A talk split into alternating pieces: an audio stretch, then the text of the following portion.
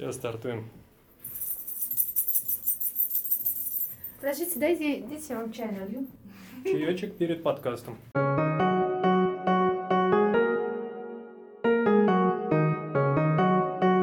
Андагала. Салам! Вы слушаете, а теперь еще и смотрите финальный выпуск первого сезона подкаста «Антокола», где мы знакомимся с людьми, делающими интересные проекты в регионах. Меня зовут Анастасия Сайкова. Сегодня у меня будет целых два гостя, а не один. Сейчас я вас с радостью познакомлю с нашей первой героиней, Юмой Андреевой, художником, мастерицей, мне кажется, да, если можно так сказать, э, Нерже. народного костюма. Да. И девушка, которая сделала прекрасный головной убор и украшение, которое сегодня на мне, Юма Салам. Салам.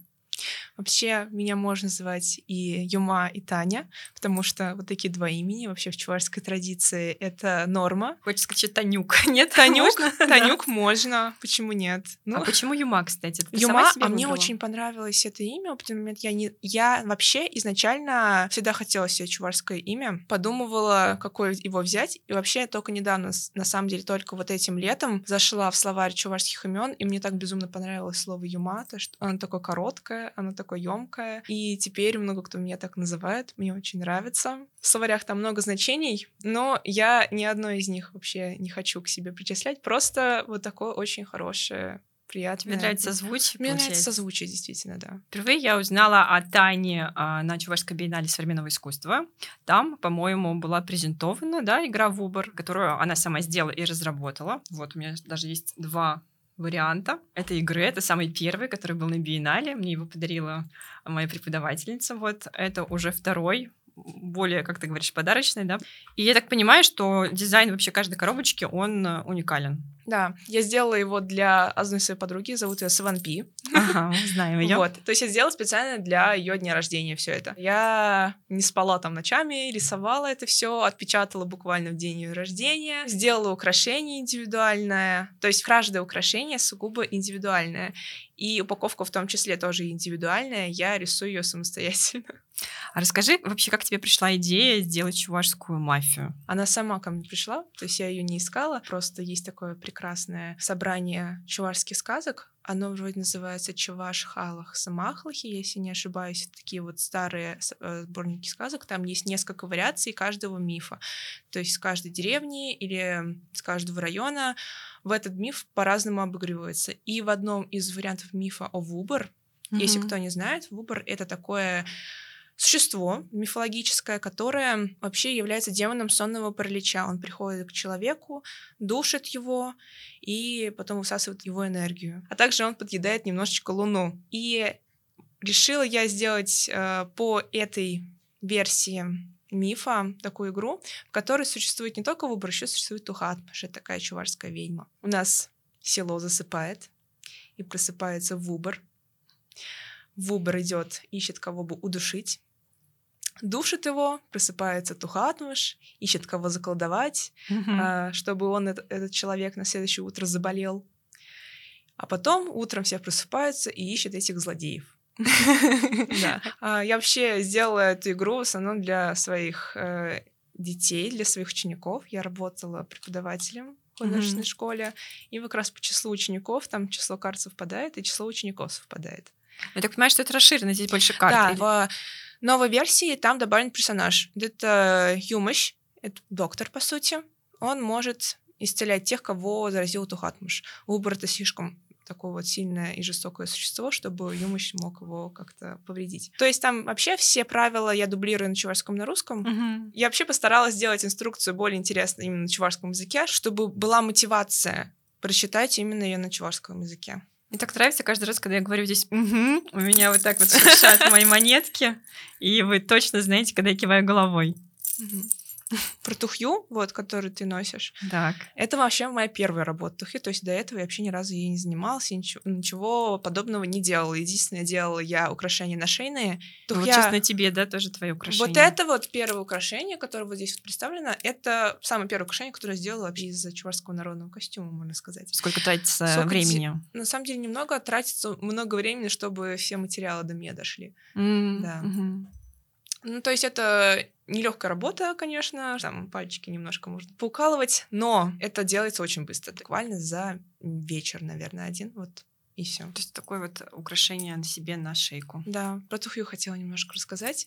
Я ее сделала, потому что очень вообще с детства хотела, наверное, с 7 лет. Помню, как-то родители пришли с родственниками, они такие, о, Тань, тухью принесли. Я прям вообще побежала туда смотреть, а оказался маленький значок просто, где Ого. нарисовано тухью. Я так Мгм. расстроилась. И это я в своей голове держала, держала, смотрела тухи, которые вообще есть, и мне ничего не нравилось, потому что я хотела что-то свое, что-то такое более-менее аутентичное, похожее на историческое, во всяком случае. Но я ничего не находила. Либо это стоит просто баснословных денег, и это по факту является историческим экспонатом, музейным. И я решила сделать свою собственную тухью. То есть все подготовила, все материалы купила. И вот с первого раза, по сути, она у меня такая получилась. А как? Ну, то есть у тебя была какая-то выкройка, или ты, может быть, изучала, как это вот все делается? Я изучала того, как вообще крепятся монеты, а там это не шибко сложное де- дело на самом деле. Мгм. То есть просто к основе все эти монеточки, все пришитые, бисер, обычными нитками. Ничего сложного. Единственное, что я могу сказать, что в чем я наблюдала, как, как это вообще крепится и, э, и зачем это нужно, чисто на примере своей хушпу, которая досталась мне от бабушки. О, уже Вот. интересно. Да, так. вот эту хушпу. Мне родители всегда говорят, не рассказывай о нем, не рассказывай.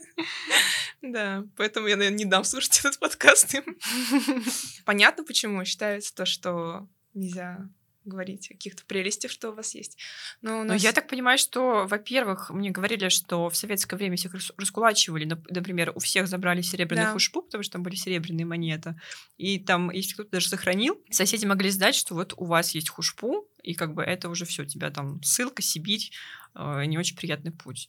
А второе, наверное, может быть, что-то есть такое Да, кто-то воровал, возможно. религиозное. да. да. У меня Кугамайс воровали серебряную хушпу из сундука ее, и причем, что мне кажется, человек знал, где оно лежит, что оно есть, потому что как-то очень целенаправленно шел. Вот именно, вот именно. Значит, поэтому, скорее всего, и старались не рассказывать. Эту хушпу я посмотрела вообще как секрет крепления. Секрет крепления очень прост. Это просто нитки и просто кожаная хорошая основа. И я, по его примеру, решила сделать, правда, тухню, не хушпу. Но ты взяла Вот. себе какие-то вот именно исторические образцы для Исторические примера, потому что у образцы, тебя вот да. такие работы, которые я вижу где-то в книжках. Я, конечно, стараюсь еще и стилизацией немножко заниматься. Вот, например, вот это вот украшение у меня, это называется ама. Вообще у Вериалов украшение такое вот. Я его сделала буквально недавно, наверное, недели ему нет от роду. Это украшение я сделала для чувашского Хэллоуина. Вообще для меня не, немножко не характерно делать что-то вне она от Янджи. Почему-то у меня немножко есть стеснение. Казалось бы, то же самое, то есть то те же самые чуваши, те же самые вещи, которые существуют в моем народе, но у меня есть небольшое стеснение брать и делать вещи, которые существуют вне моей этнической группы, да. Вот так Мгм. получилось, почему-то такое стеснение. И я вот дошла до украшения Ама только вот совсем недавно. Она немножко стилизованная, то есть тут вместо какого-то бисера, тут у меня просто цепочечки. На Анастасии у меня украшения. Такое. Да, сзади, а там весь, э, весь интерес, он вообще сзади расположен, на спине. Не знаю, я, если Да, будет, да. видно. Надеюсь, что да. Она сделана по, по батревскому украшению. Честно, не помню, как называется. И я попыталась немножко повторить хотя бы такой же эффект, только с помощью цепочек. Еще есть вопрос, наверное, финальный. Ты же, получается, носишь эти украшения в своей повседневной жизни. Да. Какой ты получаешь, может быть, реакцию от прохожих людей? Вообще, ловишь ли на тебе взгляды какие-то? Ловлю, но я уже не замечаю, честно. Мне некомфортно, когда на меня, наоборот, не смотрят. Если на меня все смотрят, это хорошо. Если что-то спрашивают, это хорошо. Если как-то я, может, просто мимо прохожу, и ни- никто не оборачивается, блин, странно. А как ты стилизуешь свои луки? Ну, то есть, как выбираешь вообще украшения? По настроению? Или ты понимаешь, ага, с этим платьем я ношу вот такое, с этим вот такое, с этим вот такое? Ой, я вообще смотрю вот по книгам, прям вот есть альманах хороший по Мгм. чувашскому костюму, и ты просто листаешь такой, ага, вот это платье немножко похоже, например, на вот этот вот пиджак или Мгм. кожаный тренч у меня есть, и он немножко может по силуэту похож на это платье. Надену на него ама. Вот, например, с пышными рукавами хорошо смотрится тухья. И это, при- в принципе, просто то, как я насматривала именно исходя из книг. Это просто насмотренность. Да. Класс. да. Тань, спасибо, что рассказала Да. что ты делаешь. Давай Да. напоследок узнаем, кто же ты из чувашской мафии. Давай, Попробуй вытяни себе карту. Так, я вытяну, вытяну, вытяну. Вот. Втягиваю. Я ялщины. Обычно, да. Тут карты вообще мои, они тоже по разным этническим группам. Спасибо большое.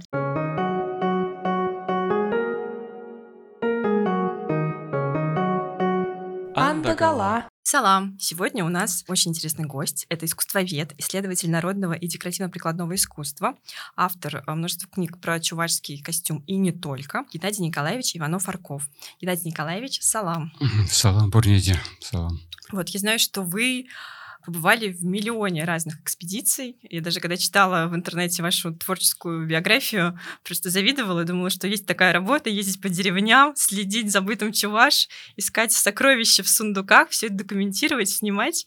Расскажите, пожалуйста, какие самые редкие вещи вы встречали в экспедиции, какие вам запомнились наиболее всего? Я хотел бы сказать, что э, поездки в экспедиции вообще-то была мечта детства. Мгм. То есть слово экспедиция я еще не знал, понимал слово туристы. Мгм. Это люди, которые уходят куда-то надолго, желательно в гору. Ну и кроме того, просто у нас в роду были люди, которые не сидели на месте. Допустим, такая была судьба моего деда, репрессированного. Он был бродягой, видимо, уже просто по судьбе вот такой вот.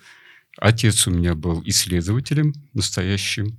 Он был директором школы, организовал музей, собирал артеф- артефакты исторические, монеты – вот страсть к поездкам у меня была, хотя сам я ну, не очень хороший, может, путешественник.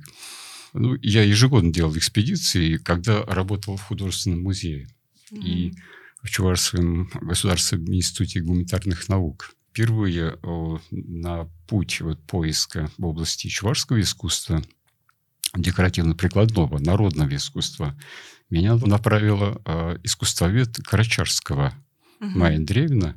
И первые экспонаты в наш Чувашский художественный музей привезла именно она. Вот, а я ездил каждый год сам в экспедиции. Это началось уже в первое лето моей службы в музее. Без всякой особой как бы, поддержки, просто по своим желаниям. Мне захотелось прогуляться по замечательной утренней улице э, деревни Персирлана. Я просто шел от дома к дому, общался, разговаривал и объяснял, убеждал, оценивал, восхищался искренне. Мы ведь не торгуемся с людьми, мы объясняем им ценность того, что мы сами видим. Иногда в каких-то случаях нужно оставить вещи в селе, в деревне, на месте. В принципе, так и надо делать. Нельзя опустошать культуру местную, локальную.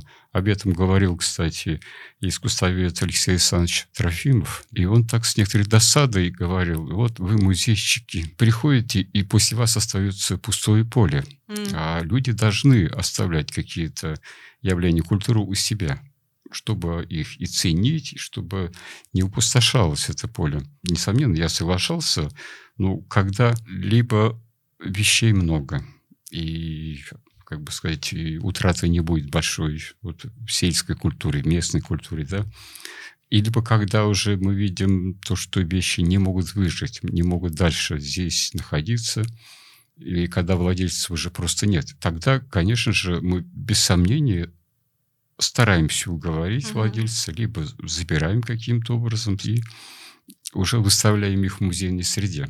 Это другой уровень бытования вещи. Это никогда не пыльные музейные полки, витрины. У нас никогда вещи не лежали просто так. Я всегда ежегодно старался отчитываться перед ну, народом своим, в конце концов, показывать их на выставке.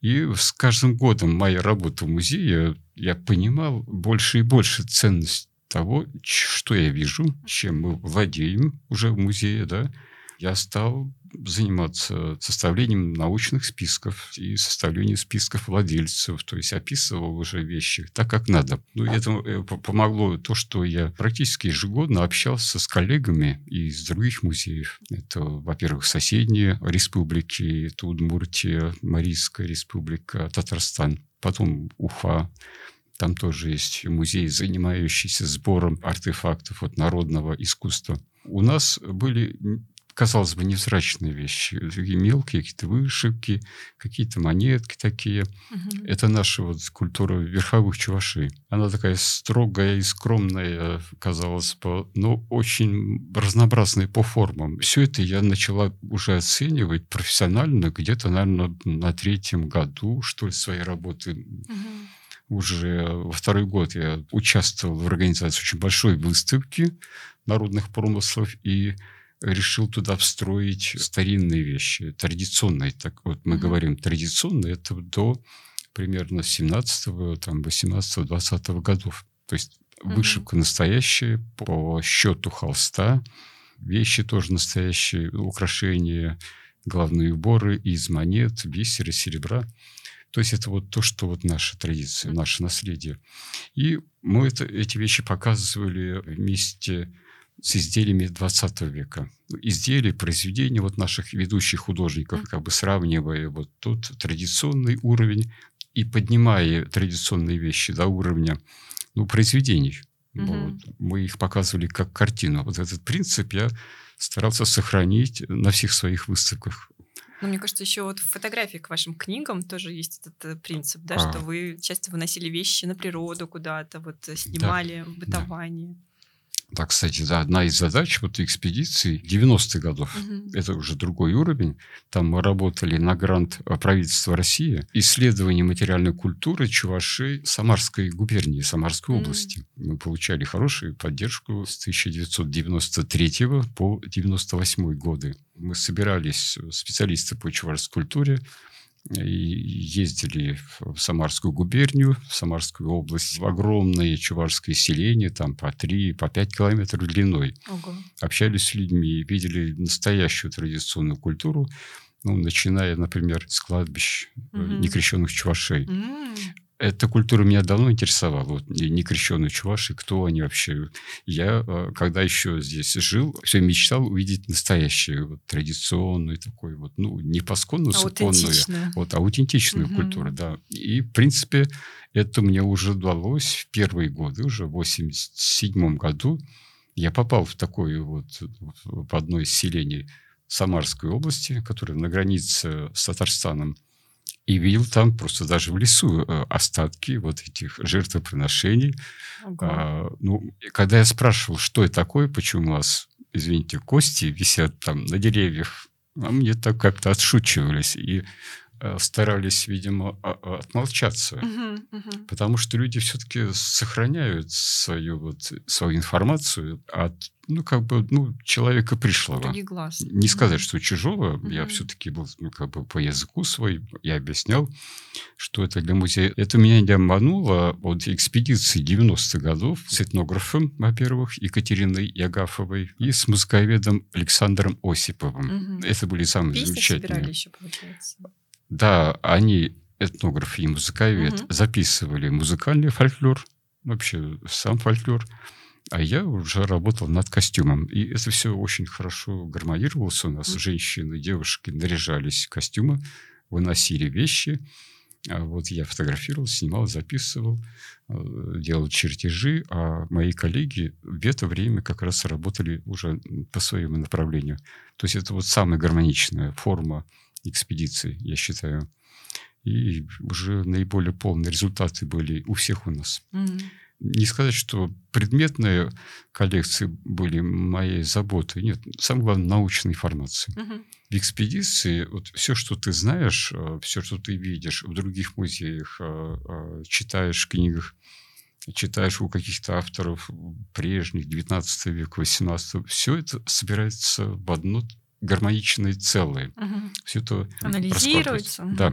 Некоторые говорят, специалисты, и в том числе и упрекал меня и Трофимов Алексей Александрович, вот зачем вы ходите в экспедиции, там же все не настоящее, не подлинное. Нет, это нужно обязательно ходить. Во-первых, чтобы почувствовать гармонию местного искусства, местной культуры э, с природой, с этим Мгм. местом, именно локальные особенности. Вот э, есть такое слово «культурный ландшафт», такое выражение, которое как раз и предполагает вот органичность связи, то, что делают люди, то, что дает земля, почему у людей такие формы костюма, почему, допустим, они вышивают или ткут по-другому, на чем они ткут. Ну, Вот, как раз же есть разные варианты костюма, как раз там да. связанные с тем, что тут ограничит там, с Татарстаном влияние Да. татарского. Да, вот, получается. Ну, надо уточнить. Важнее, с кем э, граничат, с кем сотрудничают, с Ага. кем общаются, ездят, Образ ходят. жизни. да. Хотя, конечно, в старые времена люди в основном сохраняли свою культуру, но в,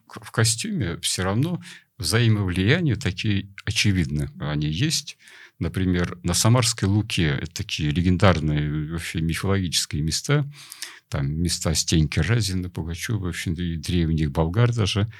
Вот, там чуваши жили рядом с представителем Мокши, Мгм. если я не ошибаюсь. Одна из ветвей а, М- Мордвы. И вот костюмы чуваши, вот белые, кра- красочные, яркие, необычные для нашего вот э, региона, допустим. Там, а, там явно влияние мордовского костюма, этой страсти, любви к Да-да-да. нашивкам, к пуговицам. Экспрессивности какой-то, Да-да-да, к вот яркости. такая. Наши не смешивались с ними, но вот в костюме это влияние есть. Мгм. Во-первых, они делились секретами, как вышивать, там, как наши- нашивки какие делают, завидовали отчасти и интересовались, какие новые материалы для костюма можно купить на рынках. М. Например, красноузорный ситец или там синий для отделки белого своего платья. Это использовали. Ну, или использовали такие же, допустим, блестки мелкие, как, как у мордвы. Вот одна из вещей, э, подвеска, боковая подвеска к поясу, которая м, была привезена нами как раз из селения старинного чувашского села на Самарской Луке. Мгм. Вот. Э, Здесь используются те же материалы, та же шерсть и даже вот эти пуговицы солдатские, что у в мордовском костюме используются. Но это типично чуварская вещь. э, Отличается такими небольшими размерами, такой строгостью какой-то, аккуратностью. У мордвы подвеска такие большие, массивные, они звенят, бренчат. И- мне кажется, как будто бы все на себя вешают. Я недавно была в музее РЗИ, смотрела Всё не костюмы, всё, там это нам- такое обилие. Ну, там есть все равно закономерность, конечно же. Да? У чувашей, я думаю, что вот есть особенности в костюме. У них э, костюм очень конструктивен, Мгм. так же, как и платье. Ну, платье шьется ведь по э, простому крою. Это туникообразная рубаха, она с древних времен идет. Самые ранние экспонаты э, музейные, которые уцелели в музее, Мгм. иначе невозможно. Это предполагается начало 18 может быть, конец 17 Мгм. веков.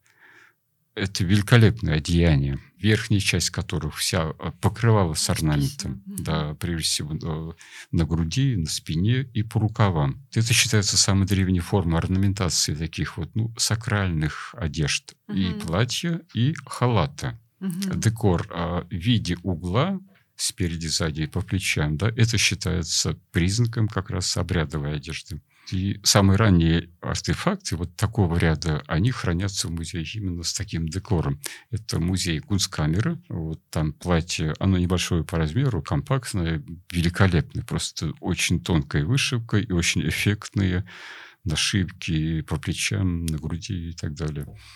И есть такое э, платье, ну, странных, огромных размеров. Э, Оно хранится и показывается даже в Российском этнографическом музее. Мгм. Я думаю, что это одеяние жреца какого-то, или, может быть, даже мужчины. Хотя оно просто длинное, как балахон. Я это платье видел, оценил. Мы отсняли и разместили фотографию в своей книге «Чувашский костюм от древности до современности». А вам дали эти платья, то есть разрешили их взять? да, мы... Нам повезло. Э, Это уже другая тема. Книга «Чувашский костюм» от древности до современности была э, для меня как каким-то промежуточным итогом того, что я делал в течение вот 80-х, 90-х годов в музее и вот в экспедициях, в проектах, связанных вот э, с исследованием костюма. Ведь в Мгм. музее мы занимаемся там, ну, несколькими темами, по крайней Мгм. мере, которые нам нравятся. Вас послушаешь, хочется пойти в музей работать. Да, кстати, да. А музей такое место, где ты сегодня а, бываешь в гостях у академика, коллекционера московского, ленинградского, смотришь великолепные картины классиков, которые сейчас оцениваются миллионами, а тогда это были вещи, которые в рамке пыльной, со следами мух, висели где-то на стенах. Мгм. А Вот, к счастью, вот а, был такой период, когда меня вывозил мой, а, мой шеф, можно сказать, главный хранитель художественного музея Николай Иванович Садюков, и хотел, чтобы я занимался именно коллекционированием а, картин, произведений, графики, живописи. Ну, все-таки у меня была уже тяга к другой теме, к своей Мгм. родной культуре чувашской. Эта тема была связана и с моей дипломной работой на худграфию. Мы все-таки сделали проект на чувашскую тему. О, кто Да. был? А, я даже удивляюсь, как в те годы нам, как бы сказать, посоветовали сделать такую работу и поддерживали ее. Это уже заслуга нашего преподавателя, искусствоведа Григорьева, Алексея Григорьевича. Он очень зорко, зорко, видимо, отметил, что ли, наше желание, может быть, я не знаю, почему он предложил мне и э, команде, нашей группе именно такую тему. И это было первое знакомство с чувашской культурой. Какая тема была? Еще, еще, значит, во время учебы на худграфе. А тема тоже была необычная для студентов. Это была тема «Музей под открытым небом». Mm-hmm. Чувашская этнографическая, краеведческого типа, может быть, музей народной культуры. Ли. Это музеи, которые существуют во многих ну, приличных странах. Например, Э, самый известный музей – это Скансен в Стокгольме. Находится прямо в черте города, ну, на, на одном из островов. Небольшой красивый музей. Там есть настоящие дома, постройки, хозяйственные и прочие, привезенные с разных провинций Швеции. Uh-huh, uh-huh. То же самое мы хотели сделать у себя. Ну, насколько это было возможно по той информации доступной там, э, или там какой-то недоступной. А вот мы разработали проект, и это все было хорошо прозвучало на дипломе, на защите диплома. Вот нас было пять человек, не все были чуваши, это не важно, но угу. все вот э, по этой теме вложили свое. А идея там да. какая была? Привести разные избы, где-то их да. собрать, получается? Да. Идея была такая, избы, постройки, мельницы, и расположить это в адекватном таком, в соответствующем ландшафте. Угу. Мы выбрали это место тоже в черте города, Лакреевский лес, и эти долины, овраги, огороды там где-то за Лакреевским лесом. Это был хороший проект. Да, было бы прикольно. Да, Мне если кажется, бы он реализовался. Здесь компактное место, транспортная доступность, вот такие вещи. Ну, наших сил уже не хватило, потом мы уже mm-hmm. работали по другой теме. Вам повезло, что вам дали вот эти а, одеяния 19 века для фотографий. Вот mm-hmm. Почему повезло? Музей — это очень строгая организация, закрыто, разумеется, да. На самом деле в музее там несколько таких важных моментов ограничений. Нельзя допускать людей в фонды, нельзя там э, отдавать артефакты, которые находятся в разном состоянии э, для каких-то целей угу. малопонятных и способных повредить вещи. Это э, ткань, это вышивка, это шелк, шерсть, это все очень быстро портится, поэтому в музеях мало сохранилось вещей ранних.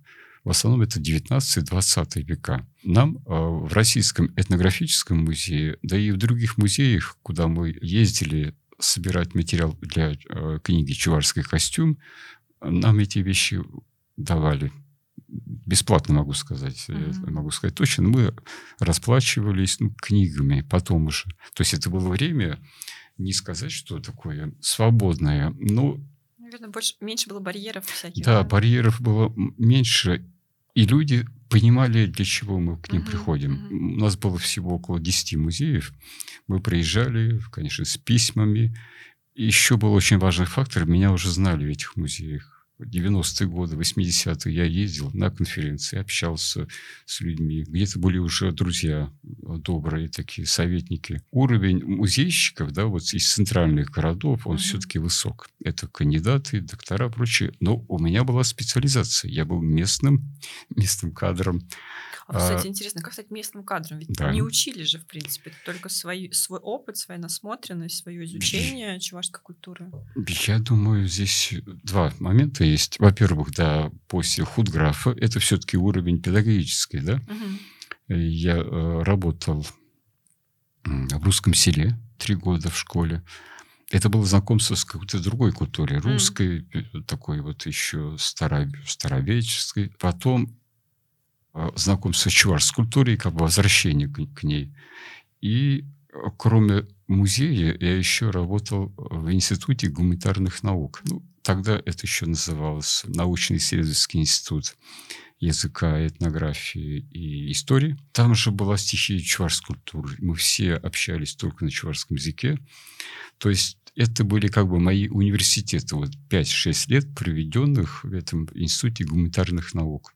Поэтому вот, вот это соединение практики музейной с научной работой в гуманитарном институте и плюс еще занятия, наверное, в каких-то общественных структурах, например, в фотоклубе Чебоксарском, uh-huh, ракурс, общение с фотографами, с людьми, которые умеют что-то делать, вот визуально. Вот, наверное, тогда все это вот формирует человек, меня, по крайней мере, так формировал. Ну, по крайней мере, того уровня, которого я угу. считаю достиг. Поэтому практика для меня важнее. И, конечно же, научность вот угу. этой практики. Научный подход. Да, потому что многие сейчас и занимаются костюмом, и изысканиями угу. своими историческими или псевдоисторическими. Я интересуюсь тем, что я могу увидеть угу. в этой культуре, угу. что я могу внести в эту культуру.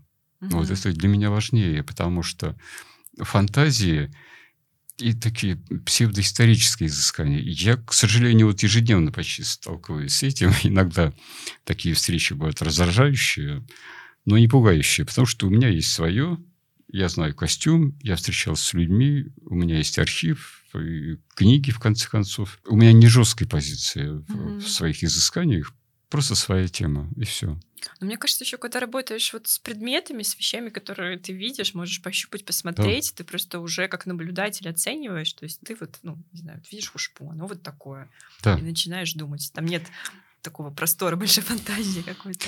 Ну да, вот все-таки обязательно надо ходить. Вот э, эта тема, с которой мы начали, ходить, видеть, какие-то вещи угу. ощущать просто на кончиках пальцев. Вот я принес несколько вещей вот сегодня. Это вещи, которые у меня оседают. Это не коллекция. Я не считаю, что я коллекционирую. Ну, для каких-то лекций, бесед, там, допустим, изысканий и, возможно, для книги я держу у себя эти вещи. Это не музейные, не музейные коллекции. Это те, которые не могли попасть в музей, может, из-за ветхости. Ну, Ой, как... что-то роскошно. Да, роскошно, да. И с каждым годом я ощущаю, ценность этих вещей больше и больше растет. Но в конце концов они окажутся уже наверняка в фондах какого-то музея, наверняка. А какие-то бронзовые, получается, монетки, это, да? это никель. Это уже монетки, чешуйки, а, которые называли нухрат. Ну, в данном случае это э, жестяные шущ нухрат. Угу. Жестяные такие э, монеточки. Это основа красиво для девичьей шапочки. То, что у вас вот да. на вашей голове были, вот это как раз вещь. Вот можно показать. Это настоящий. Это как да. раз это современный, современная да. работа вот Юмы Андреевой.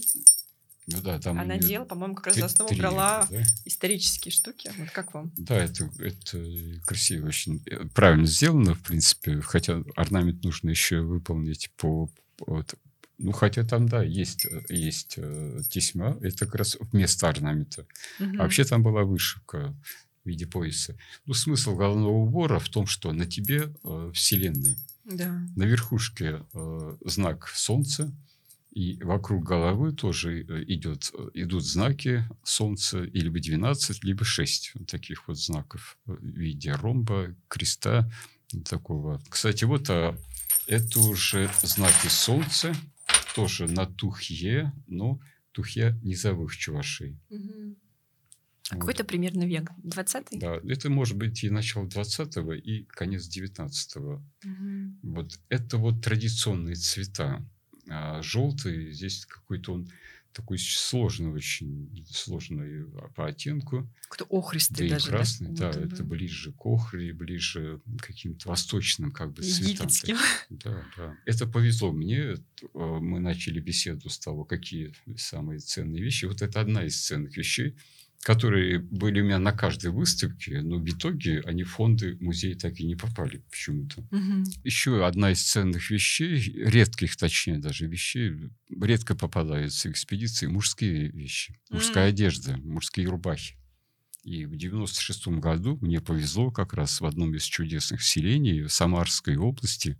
Мне подарили просто такую рубаху, okay. белую, настоящую мужскую, традиционную, то есть она длинная, 80 сантиметров, она с нашивками, с, с вышивкой на нужных местах. Хотя Самарская область, она почти вся уже ходила в 20 веке в красной, розовой, там какой-то одежде, угу. клетчатые, а рубахи белые сохраняли для традиционных праздников. И вот одна из таких рубах оказалась у меня. Я тоже ее выставлял, а, а, публиковал вот и в этой книге замечательной Интересно, почему? чувашские вещи. Как-то быстрее мужчины перестали. Да, мужчина, он носитель других а, тр- традиций, других, Задач. другое поведение. Он человек, не сидящий на месте, погибающий Мгм. на войне, уходящий на работу в другие места. Женщина носитель традиций домашних, вот этого Мгм. гнезда, родового, Сундук. начала, да. Все свое на ней, на Мгм. женщине, украшения, орнамент, все символы, да, своего рода. Вот по женщине можно узнать, э, откуда вообще это и куда ты пришел. Мгм. Поэтому э, женщина играет, конечно, роль важнейшую в нашей культуре. Поэтому в публикациях моих там образы женские, девичьи, вот, мало, конечно, мало мы в своих книгах даем образов э, пожилых людей, хотя это само по себе интересно. Да, такие Очень лица, мне интересно. кажется, такие Да, прям лица. колоритные. Ну, мне везет, что таки я умею, ну, владею еще фототехникой. Я Мгм. фотографировал для себя все экспедиционные летописи. Наполовину они как раз составлены из портретов. Мгм. Не специально, чтобы сделать портрет, а фотографический, творческий. Хотя само по себе интересно, и какие-то вещи даже переосмысляются сейчас мною. А чтобы зафиксировать, кто был со мной, с кем я общался, что мне говорили. И сейчас эти встречи 90-х годов, 80-х, они все очень ценны Ну вот ко ваши мне. фотографии, мне кажется, можно какой-то этнографический альбом как раз оформить. Они уже стали, по сути, реликвией. такой. Я не знаю, да, у меня какой-то архив есть, кстати, я фотографии использую, ну, в какой-то своей творческой работе. А Да. смотрите, я смотрела ваше Мгм. интервью. Кстати, хочется сказать, что у Мгм. Геннадия Николаевича есть YouTube-канал. Там есть потрясающие трехчасовые видео с экспедицией. Вот в Ульяновскую область я смотрела, да, как раз, по-моему, там Самарскую что-то я не увидела, не помню, есть или нет. Но вот можно даже найти какие-то видеодокументации. Я как раз видела, вот почему я спросила про этнографический альбом, потому что вы там показывали, что вы держали в руках вот этот да. самый, не знаю, талмуд, где все фотографии, которые мы сейчас с радостью там находим в музеях, выкладываем, да, а вы просто вот держали эту папочку, где все было видно, и самое главное, у каждой фотографии там была под, ну, большая, обширная подпись сопровождения. А что это вот за альбом, где это вы такое нашли? Ну, я надеюсь, что этот альбом время от времени он доступен бывает. Ну, конечно, пролистывать его в витрине Мгм. невозможно. Этот альбом, этнографический альбом, так он Да. называется. Мы условно называем его альбомом Никольского. М, Никольский, наш известный ученый, собирал материал визуальный, ну, в том числе фотографии, у казанских фотографов. Мгм. Вот здесь фотографии вот из того альбома, они все сделаны одним фотографом. Ого. А Вот. Я нашел его имя, исследовал вообще эту тему визуальной культуры. Мне было интересно. Какой Ученый, век? 19 да, конец 19 века, Мгм. фотографии.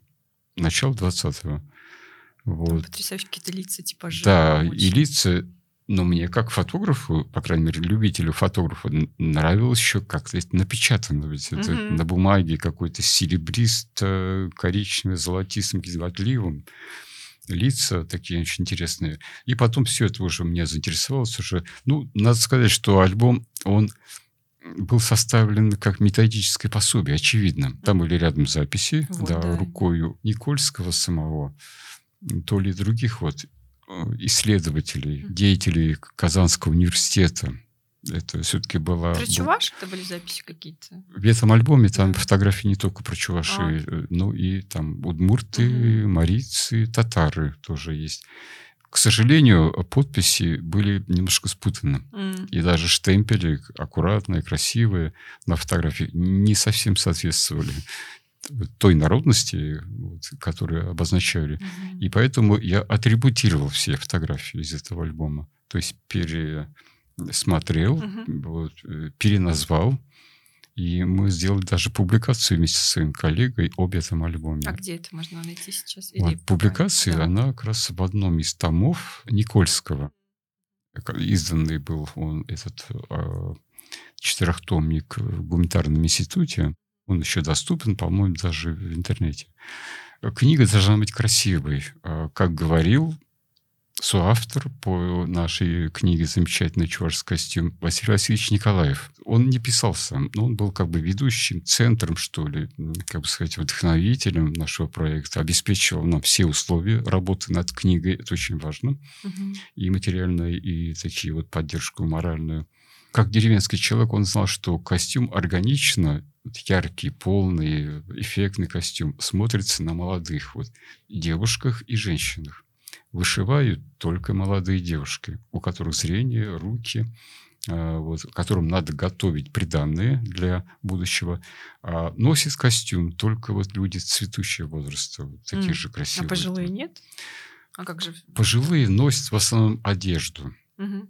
Это разные понятия. Мгм. Костюм – это полный комплекс Мгм. э, украшений, накидок, повязок, э, покрывал э, и так далее. А пожилой человек, он уже как бы гаснет. Мгм. И вот это он о- обозначает даже в своих вот э, вещах, которые он... Нельзя пожилой женщине одевать богатую хушпу. Или там, не дай бог, там вот те тухи, а вот э, Почему? пожилой человек должен А, тухи, уже да. ограничивать себя. Молодая женщина, молодая девушка, тем Ага. более, ну, девушка должна быть скромной. Да, там мало, кстати, украшений, а вот молодая женщина, она несет на себе большую яркую часть как бы чувашской культуры.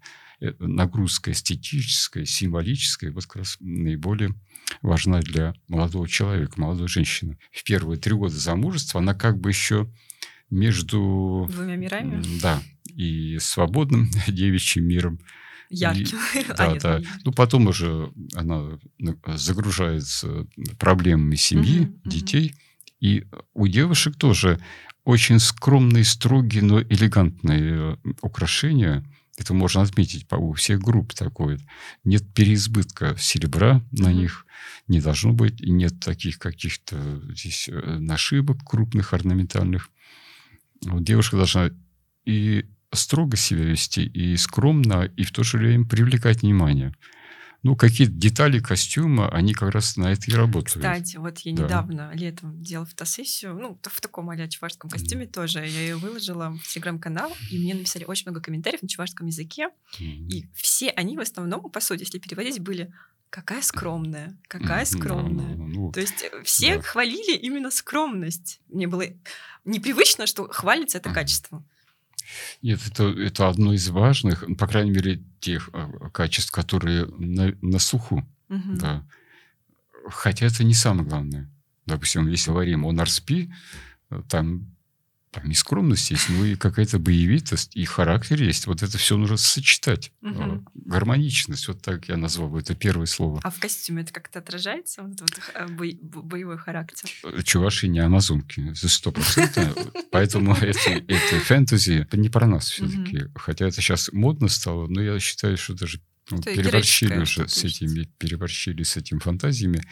Это самое э, первое, что на поверхности мы видим. Мгм. Ага, схожи. На самом деле, вот костюм такой, в такой вот уже упаковке с крупными серебряными украшениями, закрывающими всю грудь, как панцирь. Нет, это все возникло только в XVIII веке. Мгм. Костюм стал принимать вот такой вид с массивными серебряными площадями э, украшений, которые закрывают грудь там, или там, бока и так далее.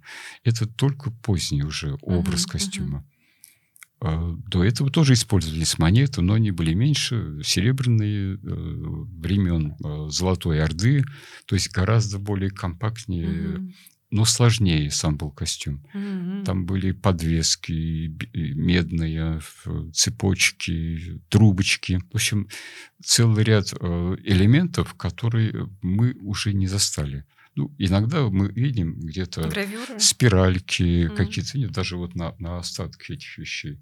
А вот что-то вы интересное принесли, это Это, расскажете? да, вот даже можно сравнить визуально э, вещи 18 века, они вообще абсолютно не похожи Это на то, что 18 мы век? знаем. Да, это 18 Ого. век. Можно потрогать, К прикоснуться? сожалению, да, это уже да, умирающий артефакт, но мы его закрепили на а, такой подкладке, чтобы а, экспонировать в витринах Мгм. без, без опаски. Это поясное украшение, я правильно Это понимаю? поясное украшение, но оно а, пере- а, переделано как бы из пояса. Вот пояс синий, синий шерстяной, вышитый, Мгм. такой около 7-8 сантиметров. Ну, вот со временем уже концы пояса отдельно стали носить, или попарно по бокам, либо сзади. Вот задняя часть женщины или девушка, она прикрывалась как раз вот таким эффектным украшением. А было важно прикрыть пояс. Тыльную часть девушка должна прикрыта обязательно. Это я всегда отмечаю. В фольклорных э, костюмах это, конечно, не соблюдается. Вот тут есть такие остатки предметов, которые нам говорят о более раннем времени, что ли, бытования чуварского костюма, украшений. Мгм. Мы видим следы монет, которые когда-то покрывали эти кожаные пластины. Мы видим вот какие-то здесь треугольные пластинки с кольцом. Мгм. Это знак женского костюма. Мы видим и тот подлинный бисер, Мгм. удивительный бисер 18 века, мелкий, строгий очень по цвету, очень элегантный. И видим эти раковины каурий.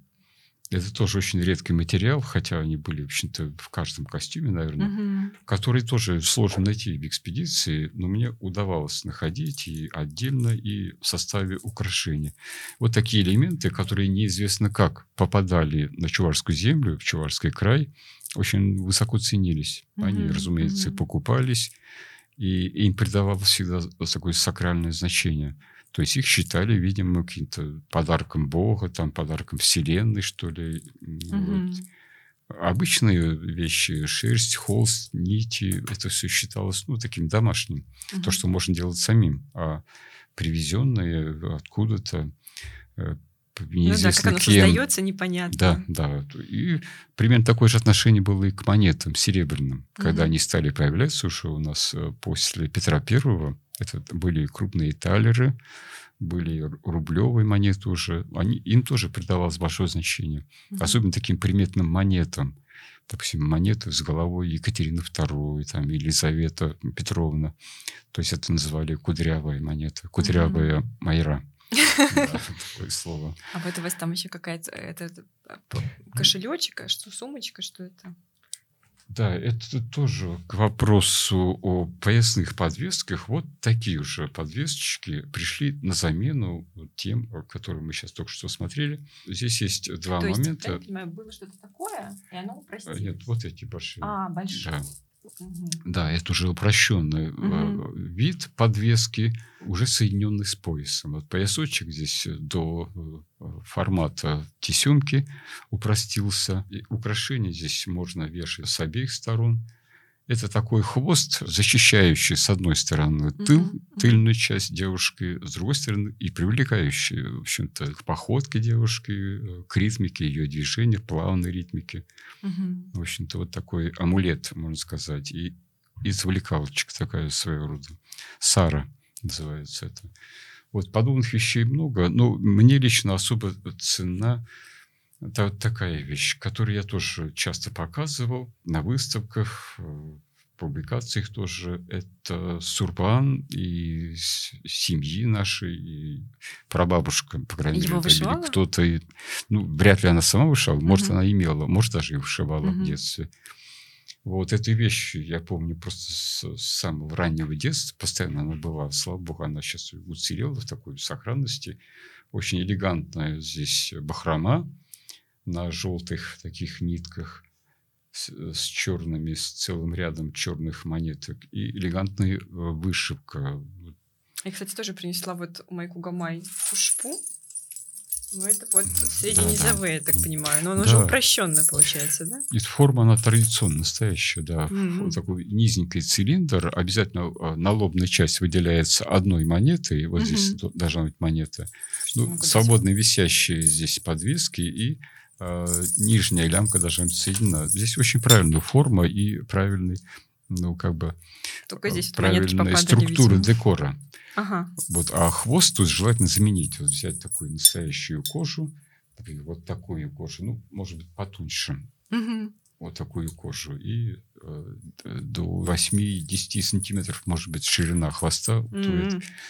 Вот хвостовая часть очень важна. Я Это- подумала, что вот тут даже монеты, они крупнее, чем на том экспонате, который вы показывали. Вот это вот, да, что раньше было элегантнее, а сейчас стало вот... Нет, это, мощнее. это Нет? знаете, Это не размер монет, он зависел тоже от состояния семьи, да, вот от, э, от достатка семьи, тоже Мгм, учитывалось.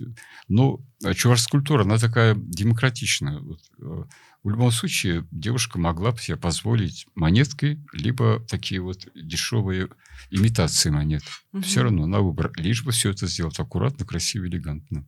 Поэтому э, вещь интересная. Ну, а Ну, знаете, у нее история есть. Вы рассказывали, да, свою детскую историю, как вам было важно, что вы росли в этом и ценили. Татьяна тоже до рассказывала о том, что вот у нее там тоже бабушкин хушпу повлиял на нее, а я просто в восторге от истории, что у нее Кугамай было серебряное тоже хушпу, прям традиционное, она Мгм. получила её- его от матери своей, причем что вот э, она одна единственная дочка родила, остальные братья были, она вот Мгм. прям сразу его забрала, его у нее украли в советское время, и она продала корову или какой-то скот, Мгм.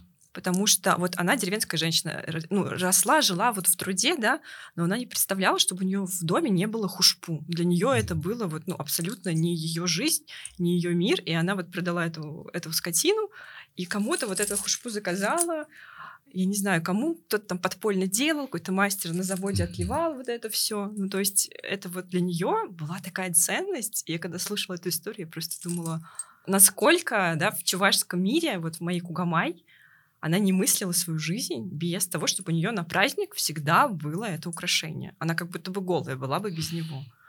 Да, наверное, это хорошее выражение, как будто бы голые. Потому что, ну, мы, конечно, мы, во-первых, как мужчины, во-вторых, как люди не совсем глубинные чувашской культуры, мы этого не понимали и не понимаем, наверное, так по-настоящему. Но те, кто рос вот в этой среде глубинной, конечно, им важно продолжать иметь Да. эту вещь, этот символ.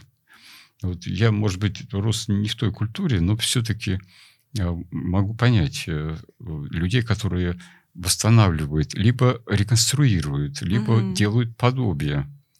Конечно, э, наша культура, она в общем-то, драматичное время переживала тоже, как и, как и весь народ. Но люди, извините, вот люди все равно даже в таких условиях старались э, сохранять свои понятия да, о, о культуре своей, свою память о своей семье и восстанавливать старались вот эти вещи из любого материала, который был доступен. Да. Мне бы просто хотелось с вами сейчас еще обсудить блог про современную интерпретацию чувашского костюма, вообще чувашской культуры.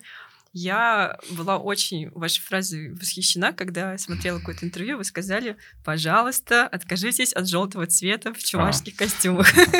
Ну, а тем последних лет я занимаюсь исследованием и народных промыслов, Мгм. и творчеством э, тех художников и народных мастеров, которые работают в этой сфере. Мгм. Э, это и вышивка, ткачество, куклы. У нас такой великолепный был старик Дверенин, Мгм. участник войны. У вас книжка А, есть Да, великолепно. Потом сейчас я занимаюсь темой нашего самого славного предприятия «Пахотеря». «Пахотеря» качественная, замечательная вышивка.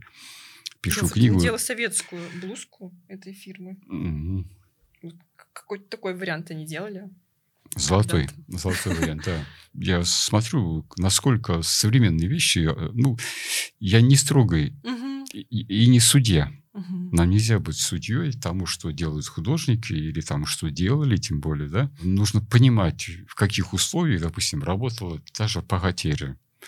А Кто работал, вот, для чего, для кого. Для простого человека или для сталинской выставки, допустим, на ВДНХ. Мгм. Вот все эти вещи надо учитывать и подходить с точки зрения, допустим, какого-то жреца 18 века к современной девушке, да, вот, которая Мгм. носит элегантное розовое, допустим, украшение на шее, абсолютно нельзя. И не нужно, и да и... Тут, э, у нас есть тут образец современной версии. Барбикор. Чувашский Да, барбикор. да, это, эта тема трендовая, вполне вот, связанная, понятно, с Барби. Вот вполне можно, да, Мгм. можно поиграть, можно иронично относиться. В принципе, и материалы доступны. И в то же время есть все равно привязка э, к традиционной композиции. Это э, раковина каури внизу, потом монеты, потом бисер должен быть сверху. Очень правильно сделанная вещь. Просто по-своему, и все. Вот, и поэтому здесь всегда есть запреты, которые нельзя допускать. А вот какие это интересно? Ну, а, Базовые правила. базовые правила. Даже в детском костюмчике, да, вот в одежде даже в детском саду нельзя, конечно, использовать цвета государственного флага. Мгм. Это цвета желтый и красный, они как раз у нас нашим великим художником Юрьевым введены в нашу вот э, государственную символику, но это не, не народное искусство, не народные цвета абсолютно. Мгм. Есть, конечно, артисты, которые позволяют себе э, лихо так вот э, какие-то использовать узоры, слишком много орнамента яркого и крупного на сценах у нас. Есть, э, котор- которые путают женские и мужские головные уборы, женские и девичьи. Ну, с этим бороться не надо, просто объяснять надо, показывать э, образцы какие-то. Ну, это одна из целей вот э, той книжной серии, которой я занимаюсь, о народных мастерах. Я делаю и альбомы. Вот я хочу подарить вам тоже Ой, Такой спасибо чудный большое. альбом, если у вас его нет, может быть. Это второе издание моего альбома. Ну, здесь я собрал все образцы мастеров и художников, которые были доступны на тот момент. Вот эти книги мои немножко и портят мастеров. Они начинают подражать почему-то ну, не самым лучшим образцам, но и в то же время просвещают. Я считаю, что это вклад мой какой-то, по крайней мере, в летопись народной Мгм. культуры, в современной ее ипостаси. А мне так нравится, когда упрощают и делают это элегантно. Я вот э, видела футболку просто белую, и на ней тоже такая же две белых киски, и это как-то так просто было, и незаметно, и легко. Я вот принесла пару образцов вам показать того, что делают сейчас Мгм. наши современные ребята. Вот мы говорили про пояса, и вот есть такой бренд Хераджа. Они вот такие пояса Ну, честно говоря, я это и не слышал. Это тоже вот как-то чувашская культура, и они сказали, что Ну, вдохновлено. Так, такой можно сказать, что орнамент. в народной культуре точно, да, здесь шелковая вышивка, здесь э, такие яркие узоры. Можно носить ее по-разному, даже вот так вот. Да. Вообще нужно к вещам относиться, ну, свободнее. Мгм. Потому что раньше ведь предметы костюма, раньше в традиционной культуре, они были как бы такими очень а, знаковыми, как униформа. Мгм. Все должно быть на месте, все должно быть в соответствии с возрастом, со статусом человека.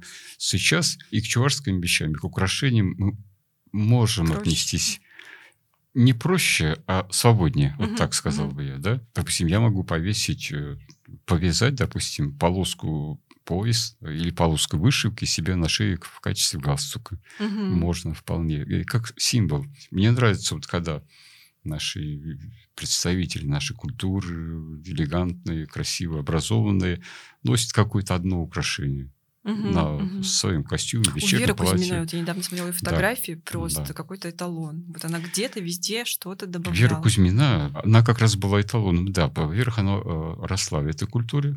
Она умела все одевать сама, Мгм. повязать правильно, именно так, как это делалось у них в селе Янших-Ванараваши.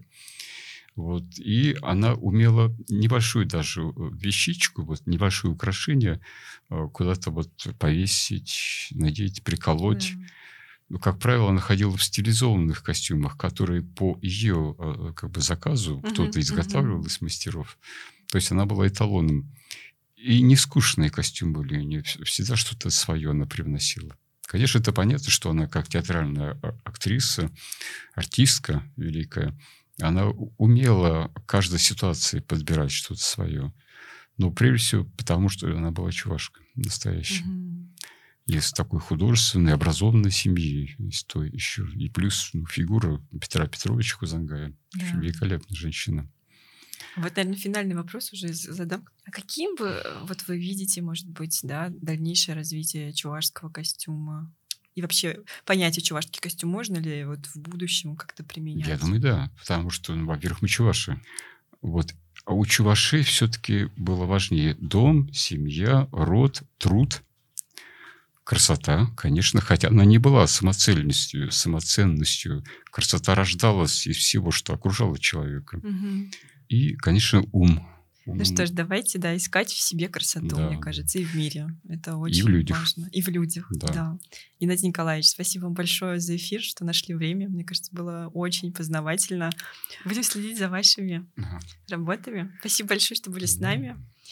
Ждем, надеюсь, второй сезон. Хочу, кстати, поблагодарить э, всех, кто скидывал донаты на этот выпуск, потому что съемка стала возможна благодаря вам, вашим пожертвованиям. Это супер ценно. До новых встреч. Теперь телеполучень. Да, спасибо. Вы такой первый герой в нашем видео выпуске. Спасибо за смелость тоже. Ну, что там, какая смелость. Надо быть собой, и, и все.